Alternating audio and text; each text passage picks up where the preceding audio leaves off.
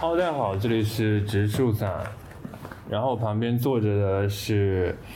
呃林培元，我们是树源工作室的核心创始人或者说主理人。然后今天我们在这里主要是想去跟大家聊一聊呃我们的故事，以及树源工作室是如何诞生的，以及我们未来的一些规划。那么先从哪里开始呢？先从我和裴元是怎么认识开始吧。在在这之前，我们应该需要自我介绍一下。培元，你先说吧，你会怎么介绍自己？哎，大家好，我是裴元哦。我其实是在认识植树之前，我是也已经在做这个美食相关的一些文化交流工作吧。对，大概做了一年，嗯，算是一个自由的料理人。怎么介绍我自己呢？其实我也很难给自己做一个定位，我只只是呃，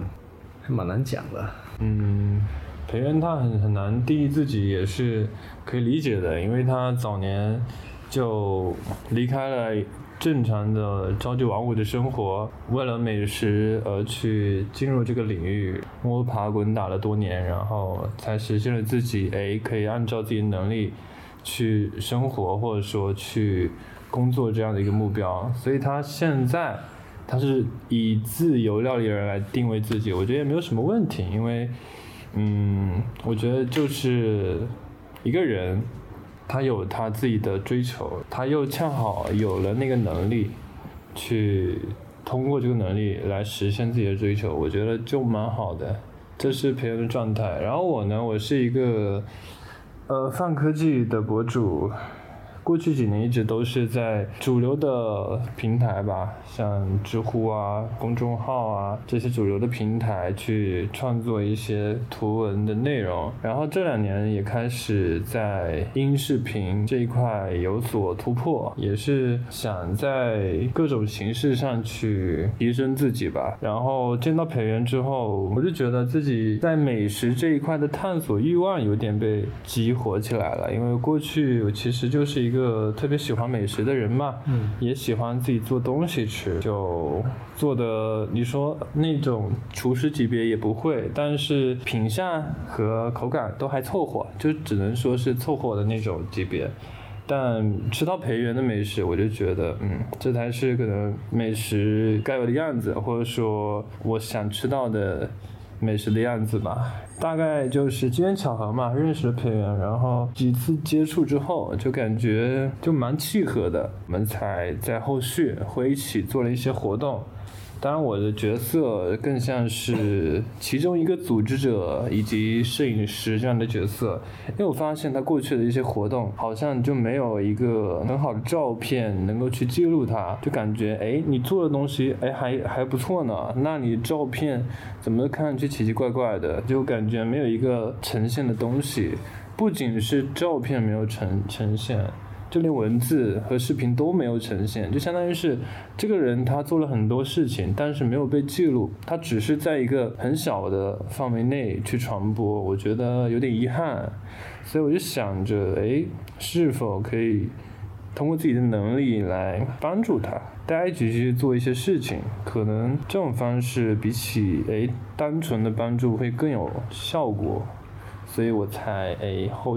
有跟培元提起这个想法，刚好那会儿他也有这个想法，因为我们的房租都快到期了嘛，也是要去寻找就是新的居所，然后就有点一拍即合的感觉，然后我们就到处去找吧，因为也是不想诶成本太高，另外一方面也是因为在主城区也待够了，所以想着有没有一个地方。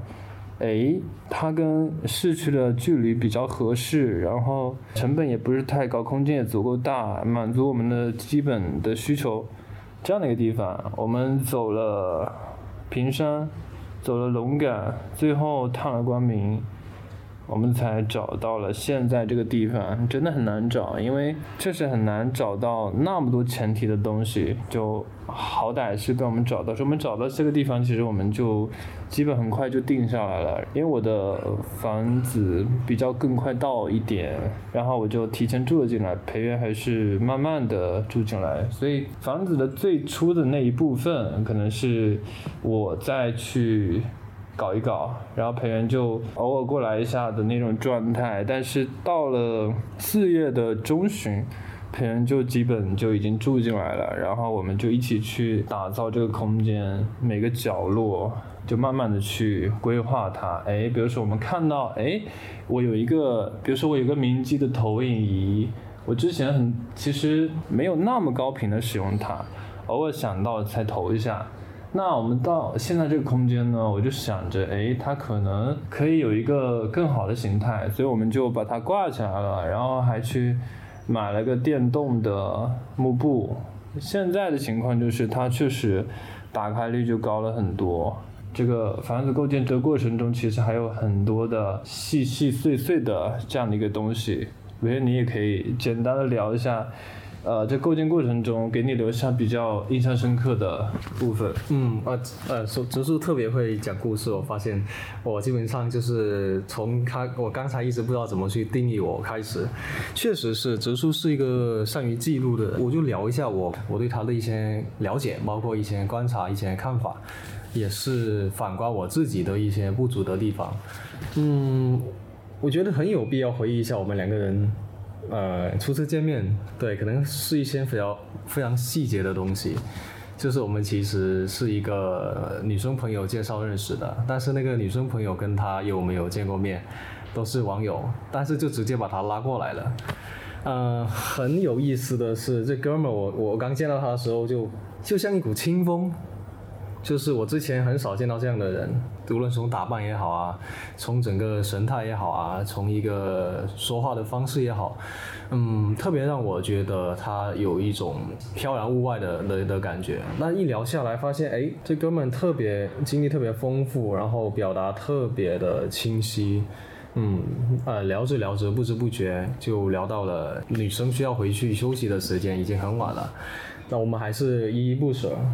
在那之后呢，其实我觉得我我我以为我们虽然聊得来，但是我们应该是不会再约来见面了。呃，就我的性格来说，我应该是不会去约他了。哎，想不到后面过了没几天，这哥们就我对面这哥们就就要来找我，就说哎，就是看我的一些美食什么，就想进一步的去交流探索。我发现确实是我应该更加主动才对，但是这哥们更加主动，这个行为让我特别的感动。也不至于失去了以后的一些交往，然后我就很珍惜这段友谊吧，这么说。也特别巧的是，我们俩住的特别近，呃，反正就交通还很方便，比一般的来说，骑个单车就能到，大概是十来二十分钟吧。对，当时我们都在宝安那边。对，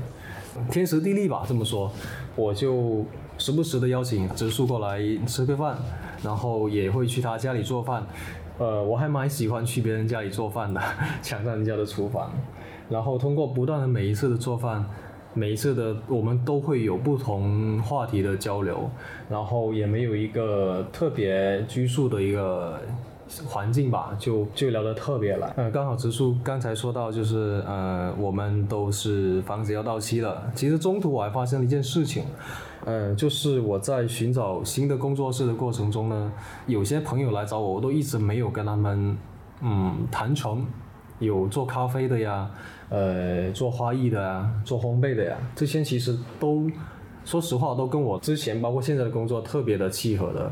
但是由于人的原因，这个缘分很奇怪，其中还有我很熟很好的朋友，我都没有嗯答应他们吧，这么说。呃，根植树就是我们没有很很强硬的一些，一定要做点什么，但是就是那种非常的自然。我我我当时说了一句很，现在我觉得很很很搞笑的话，就说嗯，如果植树是个女的，我早就早就把她撸过来了。嗯，对，就是就是你会在某种人身上，某些人身上看到看到自己的影子，哎，这个影子还比自己更加真实。不知道大家有没有这个体验？呃，孙悟空跟六耳猕猴就是这样，就孙悟空永远打不过六耳猕猴，但是六耳猕头就是跟他如影随形，特别的相似，对，甚至比他更强，打不死。对我从植树身上呢就发现了这一点，也是可能就是在相似时间不长，包括在植树自己在这个过程也去探索了广州还有其他周围一些地方的呃房子啊工作室属于他自己的，直到有一天。我就发现了他在寻找的过程中遇到了一些嗯可能不太适合的，对，还没有找到比较适合的一些地方工作作为工作室，我就提了一嘴，我就说，哎，要不咱们反正以后都是偏偏自由的嘛，就是找一处，就是第一可以省点费用，第二呢就嗯说不定也有一些合作的可能，这谁都说不定。刚好我们两个是特别的欣赏对方一些一些优点，对，而且很多地方可以互相学习的，然后就提出来，提出来之后我们就开始已经着手了，对，也就回归到现在的上个月的时间，对，刚植树也说了，从龙岗啊，那个平山啊，对，南关内我们都很熟了，就没有去。去再进一步的寻找，直到到了光明，我们就确定下来。对，接下来就是我们刚说到搬家的事情。搬家的事情就是，哎，我觉得有必要提一点，因为为什么选择光明，其实确实是很有原因的。我们在龙岗那边看，在平山那边哈看，这些地方它其实都有一些好的，都有一些不好的地方，只是。我们发现好的地方我们可以接受，不好的地方我们完全不能接受，所以我们最终才会见到光明的时候，我们就觉得，哎，可能就是这个地方了。我们甚至我们还没有到这个小区，我们就觉得就是这个区了。对，然后就在这个区里面我们去找，就有一点这个意思。就当你有过一些对比之后，你就特别好做选择。所以我觉得大家以后如果要去做什么决策的时候，最好确实要去多看一看，不要。人云亦云，或者说草率的决策，当然，草率决策它不代表说它一定是一个不好的结果，但它确实概率会低那么一点点，还是谨慎的去面对自己每一次决策。从现在来看，从呃过去的未来的视角，也就是现在的视角来看，我们过去的一些决策，我觉得是没有问题。且是对的，因为大部分情况下是的。嗯，就当然肯定会有小纰漏，这个没法避免。嗯，好，你继续，你继续说，我刚刚扣你的问题。没事。对，就行了。对，搬家进来这件事情，就是我会比较晚个十来天，所以前期的话，基本的一些设计，包括物件的购买啊，包括嗯。摆放啊，这些都是植树在弄。然后后期的话，因为我相对来说可能动手能力算比较强，我就直接打打，然后安安装装、爬上爬下的。我觉得这样就挺好的，就是大家都有自己发挥自己比较擅长的地方。对我们租的是空房，就是其实是有一些大件，就是床啊什么的，我们都要求那个房房东就那个全部全部搬走。其实是蛮吃力的，就是对于一个空房来来说，来重新设计的话，很多人不愿意做，但我们愿意做。呃，包括呢，从刷墙到打钉到各种，甚至处理下水道的问题，对这些我们能做自己都做。除了一些接电，然后呃接水管这些，我们暂时还做不了。能做的我们基本上都自己做。对，植树，你说一下。嗯，那个就说到空房这一点，我我也需要补充一下，因为我们在关内找房房子，基本你是不可能找到这种哎都是空的，或者说东西不多的这样的一个情况。所以为什么我们租这个房子，有一点原因就是它确实东西不多，而且我们跟房东商量之后，他是真的可以全都搬走的，所以他是真的给给了我们很大的一个 DIY 空间。虽然说他也不是说什么。完美的房东也会在我们沟通过程中会有一些我们觉得不适的地方，但是老实说，对比我，呃上一任房东，他确实是好的太多了，就没有什么好挑的。就我觉得人真的是要学会知足，在现有的环境里去创造自己想要的就可以了，因为。确实没有什么完美的东西，没没有完美的房东，没有完美的房子，没有所谓的就能够称心如意的一切。我觉得就感恩当下吧，就能做的就努力去做就好了。你刚刚是想问什么问题呢？因为我想问一下，就是你从住进来到现在的一个心理的感受，就对这房子的一些啊身体上的感受有没有呃，从保安到光明的一些变化，心理上，嗯，或者身体上的感受。我觉得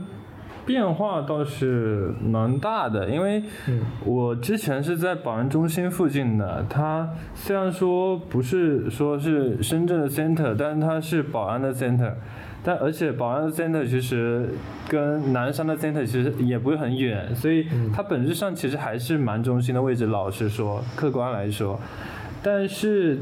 住到了我们现在的地方，我们现在的地方相当于是光明中心这边。虽然在光明中其实也算是一个还可以的地方，因为跟凤凰城很近。对。但是真的跟宝安中心、跟南山中心、跟福田中心比，就肯定没有没法没法比。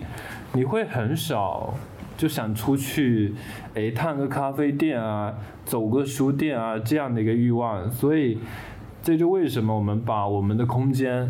书院工作室打造成了我们过去可能会触足到某个书店、某个咖啡店的那种状态。所以你来到我们工作室，你会发现。哎，好大的书架！就我们书架呢是这样的一个构造。目前的书架是我原来在保安的那个书架的框架都搬过来了，然后另外我们还买了一个书架，然后另外培元还带了一个书架，所以组成现在的一个整个大书架墙的一个状态。书的话大概有七八百本，然后我跟培元可能都一人一半吧，这样的一个情况。当然，我还有一小部分书在我的工作室里面，就大概是这样的一个情况。之前住的地方跟现在住的地方还有一些区别是，之之前住的地方会有几家店。哎，我觉得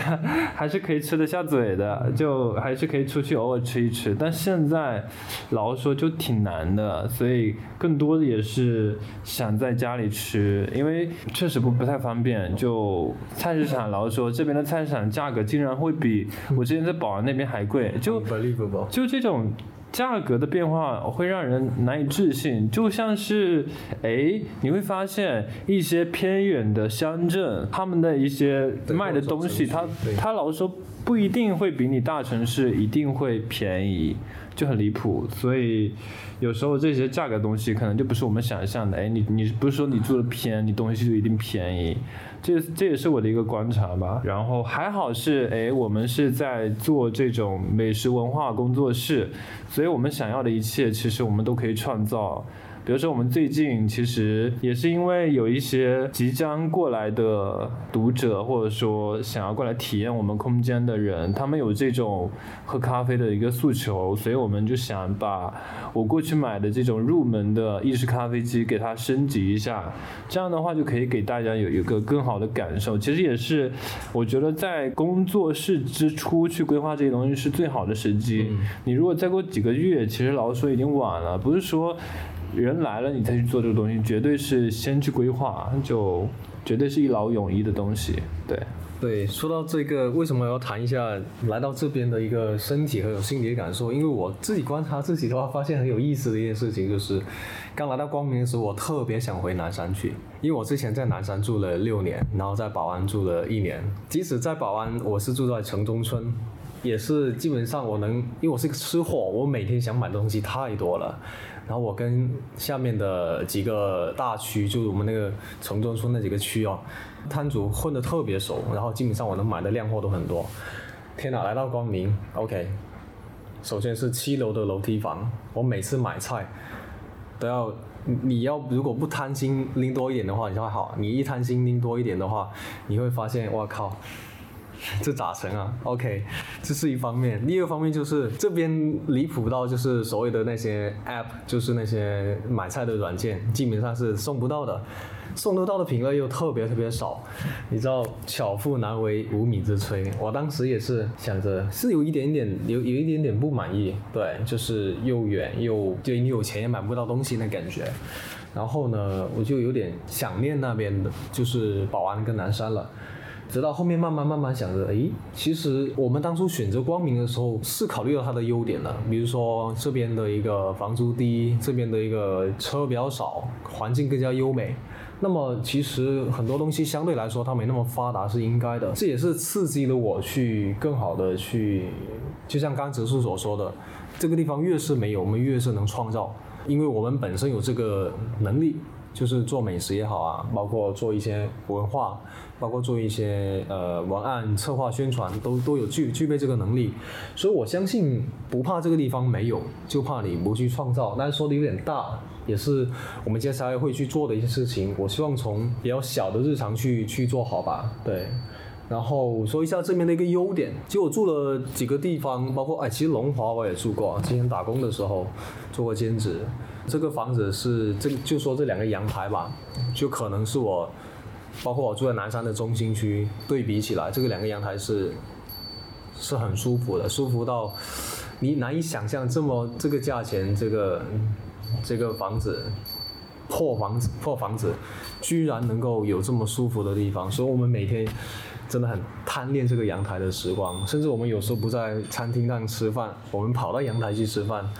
呃，偶尔啊会有一些蜜蜂啊，呃，那个金龟子啊、蝴蝶都会来拜访，就跟我们一起欣赏我们对，所以我们增添了几个盆栽，也是一些参加活动的小伙伴呃赠送的。所以的话，我们现在的阳台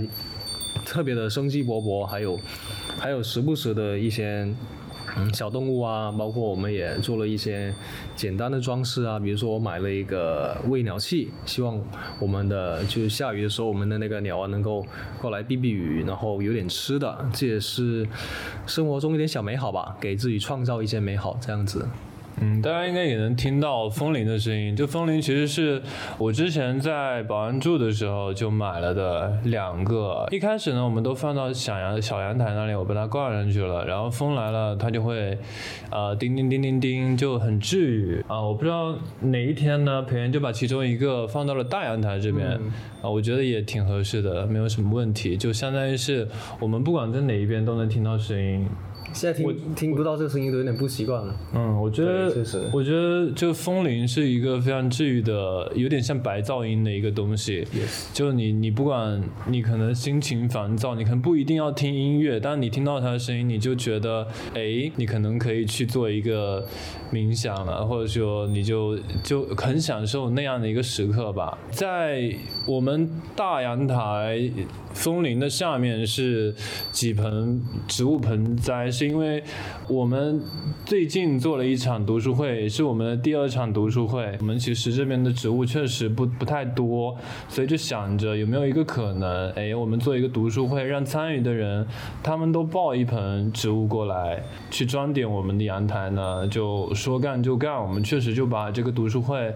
做起来了。然后到场的几个人，他们都抱了一盆植物到阳台。这是我们下一期播客会给大家。分享的主题，因为我们在活动结束之后，还拉着参与者过来 review 了一下当天的一个。交流的情况，虽然说不是全员参加，但是也已经收获很大，就可以关注我们的播客，我们后续的东西都会蛮精彩的吧。因为其实会对未来有一些规划吧，就是不管是工作室的未来，以及啊播客的未来，播客的未来可能就是我们以后做了一每一期读书会，哎，结束之后我们可能都会有类似像植物读书会这样的一个 review 的一个环节，然后我们把它录出来分。分享给大家，只要这个读书会它是有价值的，那我们一定会去这么做。当然，可能过程中还会有一些其他我们觉得值得分享的东西，比如说我们生活中的感悟、工作中的一些经历，觉得可能会鼓舞人心，或者说能够帮助到别人的东西，我们都会想方设法的去把它表达出来、传递出来。这是我现在对于咱们播客的一个。规划吧，其实它确实不算是一个很完整的表达，但它确实就是我们当下所想的东西吧。我觉得有时候规划确实也赶不上变化，就按照当下自己的心境去做就好了。因为很多时候，呃，路就是这样子，你只有去踏，它才会有路，不然你可能就看不到前方，就这样。嗯，觉得你还有什么要说的吗？对，其实这个播客的话，对于我来说是一个比较没有经验的的东西。对，哲树他做的比较多的这类，那他自己也是有一个个人的播客。确实，我们在做美食或者读书文化这一块的话，很多时候的一些表达，我需呃，我们是需要去。嗯，去更好的去去讲解吧。包括我其实大家日常看到我们这些美食的话，可能只是会哇之类的，就是可能感觉很好吃。那其实很多很多道菜，很多个每一餐的背后，其实都会有一些故事。我们也打算把这些故事分享给到大家去了解。首先是了解食物，了解餐桌背后的一些东西，呃，更多的是了解我们想要做这一道菜的一个发心，有更多的一个呃故事分享给大家吧。对，这也是呃接下来我们会定期或者不定期去更新这个事情，希望就是大家多多支持。因为培元他这个人是属于那种其实是很有表达欲的人，你看他好像。瘦瘦巴巴，其实内心确实是还是没有蛮有蛮有能量的一个人。就虽然说哎偶偶尔会爱逞强，但是他确实会有哎想要去表达自己内心状态的这样的一个欲望。我过去确实有认识过很多，就是所谓的匠人，或者说呃专精某个领域的人，我特别喜欢跟这样的人做朋友。但是我发现很多人，他们只是在专精他们的领域，他们缺失一个东西，就是表达。欲或者说表达能力，所以我跟裴元能够链链接这么深的一个原因，就是他就是做到了强表达欲和表达能力，但他现在来看，他是表达欲会大于他的表达能力，就是说他还不能很好的去表达或者说阐述他所要表达的一切，他现在其实也是在那种成长的路上，我觉得只要他一直是在去锻炼和。锤炼自己的话，以后肯定会更越来越好。比如说现在，我们虽然就可能视频录的还不是很怎么样，但未来我觉得肯定是会越来越好。只要不要想着那种哎憋大招这样的一个态度，或者说一定要做到完美这样的一个心态的话，我觉得。就不断的去对外输出一些有价值的东西，然后不断的得到反馈，然后不断不断的去纠错、改正、提升，那肯定会越来越好。我们未来工作室会在各个平台都会去，呃，去发一些东西吧，像极客啊、小红书啊，像。甚至是 B 站啊、知乎啊这些主流平台应该都会去踏足，但可能会主打几个平台吧。反正这平台后续应该都会练到我们的小宇宙去。反正大家多多关注我们吧。我们后续的东西我们确实也没有说想的那么清楚，但呃，你们就会见证我们的成长吧。你还要补充吗？对。植树它是一个在各个平台有运营自己的一个专属的内容的，就是它之前是做，也包括现在也是做一个泛科技的一个领域。那么大家肯定很好奇，我们工作室除了文化跟美食这一块，具体有什么业务？且这么说吧，呃，因为我发现大家还蛮好奇我们做什么，有什么，我大概简单介绍一下吧。就是我们会做一些跟美食，